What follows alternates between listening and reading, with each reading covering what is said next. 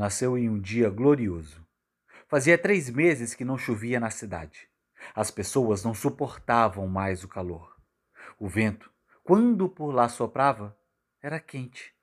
As plantas estavam secas, suas folhagens murchas. O rio que banhava aquela região engasgava-se com a areia do seu fundo de tão pouca água que tinha.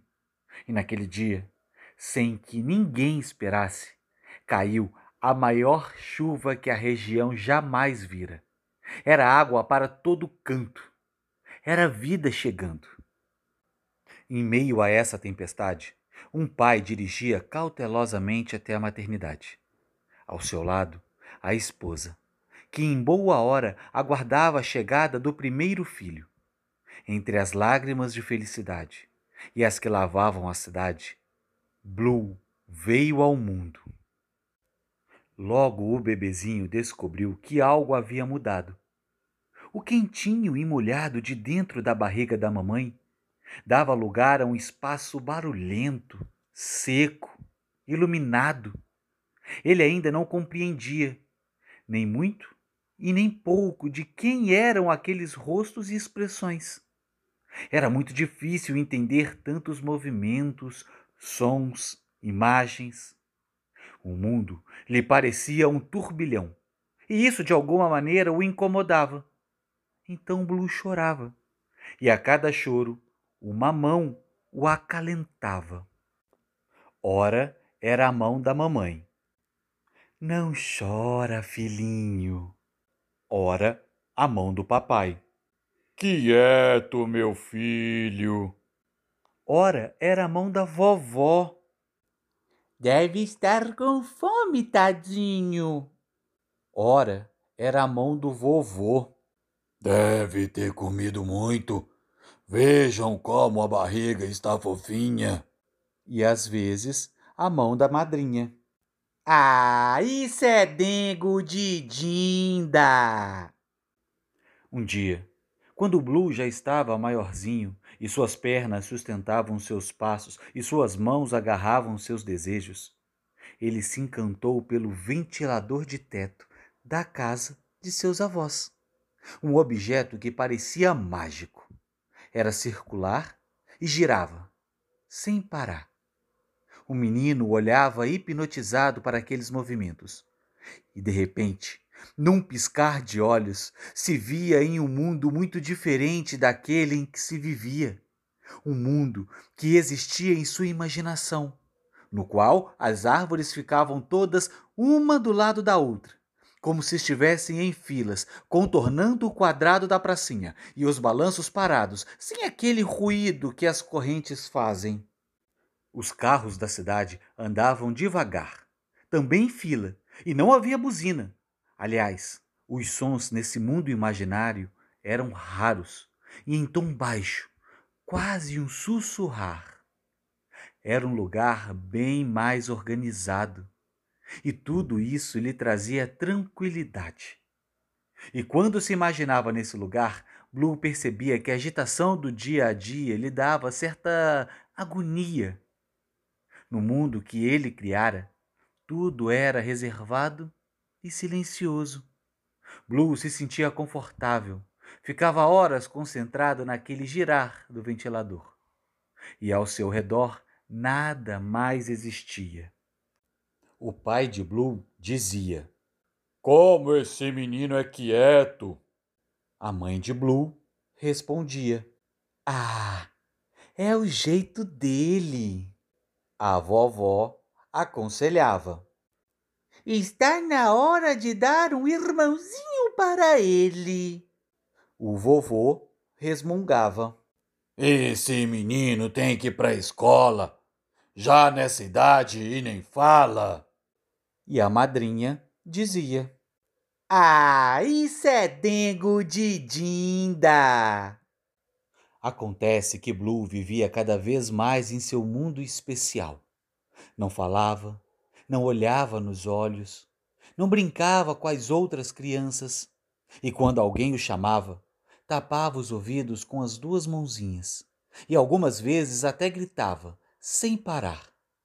O mundo em que viviam o papai, a mamãe, a vovó, O vovô e a madrinha eram confusos demais. Para Blue, cada coisa tinha um lugar certo, um tempo para se fazer. O café da manhã, por exemplo, era a vovó quem fazia. O vovô o levava à pracinha e, à noite, a mamãe lhe vestia o pijaminha azul e o papai lhe contava uma história. Assim eram todos os dias, e qualquer mudança o deixava muito irritado. Mas o papai não sabia, a mamãe não sabia, a vovó não sabia, o vovô não sabia, e a madrinha? Essa só queria fazer dengo. Só que ela nem imaginava que até esses dengos o irritavam. Não porque ele não gostasse, mas porque o toque na pele dele provocava choques de emoção que ele não entendia.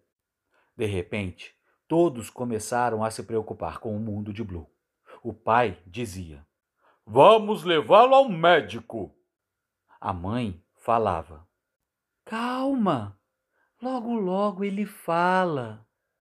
A vovó aconselhava: "Tem que fazer uma simpatia." O vovô resmungava: "Esse menino é preguiçoso até para falar." E a madrinha? Ela só acarinhava: "Ah, isso é dengo de dinda!" Mas para entender o que acontecia, o papai começou a ler, a mamãe a pesquisar, a vovó ouvia as vizinhas, o vovô só fazia resmungar, e a madrinha já parava de fazer denguinhos e, preocupada, resolveu falar: "Esse menino não fala, não olha nos olhos da gente. Só vive a olhar esse ventilador. Esse menino parece que vive em outro mundo." Foi quando o Blue repetiu: "Outro mundo."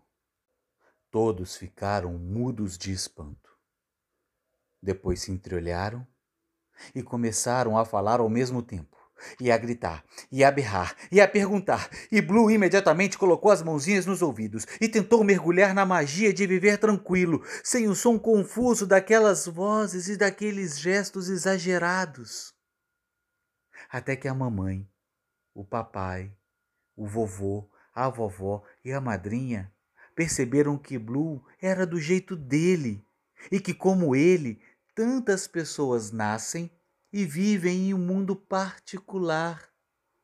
Por isso resolveram mostrar para Blue as coisas que estavam ao seu redor e que ele não compreendia.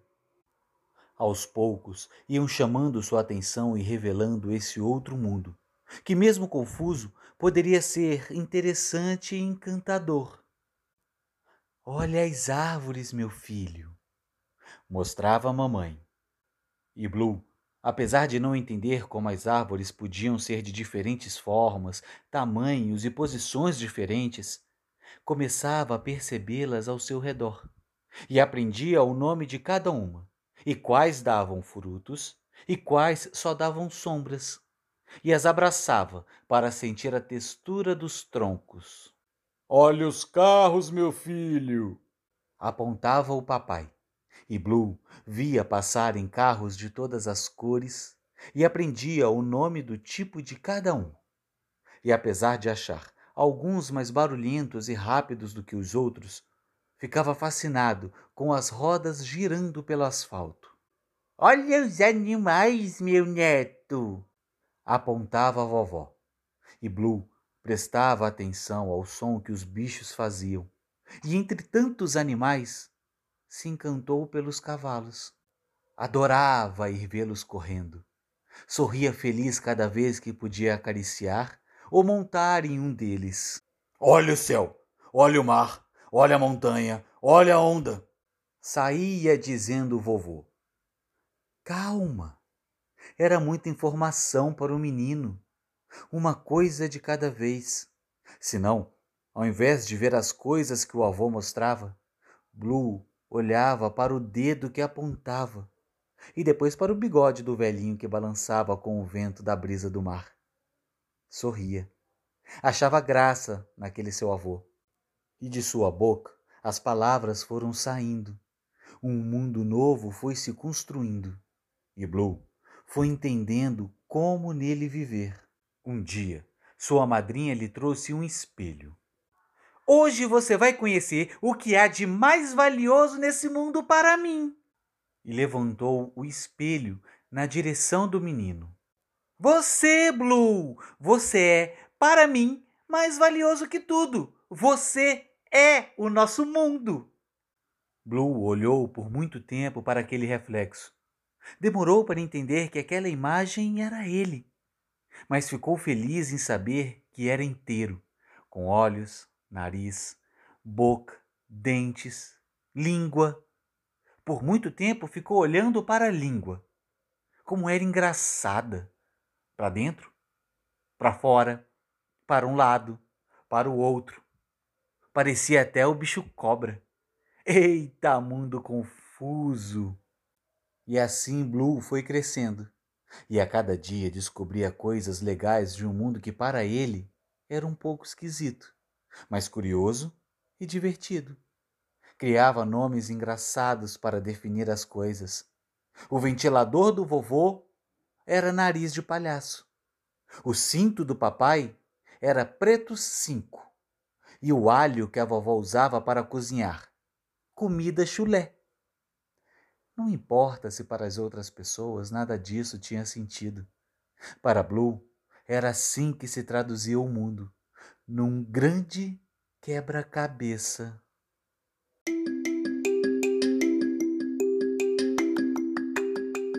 O Mundo de Blue, de Patrícia Nogueira, ilustração de Marília Pirillo.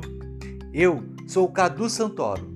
Se você quiser acompanhar um pouco mais do meu trabalho, você pode me acompanhar no Instagram, Cadu_Santoro, Cadu com K, ou no YouTube, no canal Cadu Santoro, Cadu também com K, hein? E se você gostou dessa história, encaminhe para todos os seus amigos. Nos vemos na próxima. Até mais. Tchau!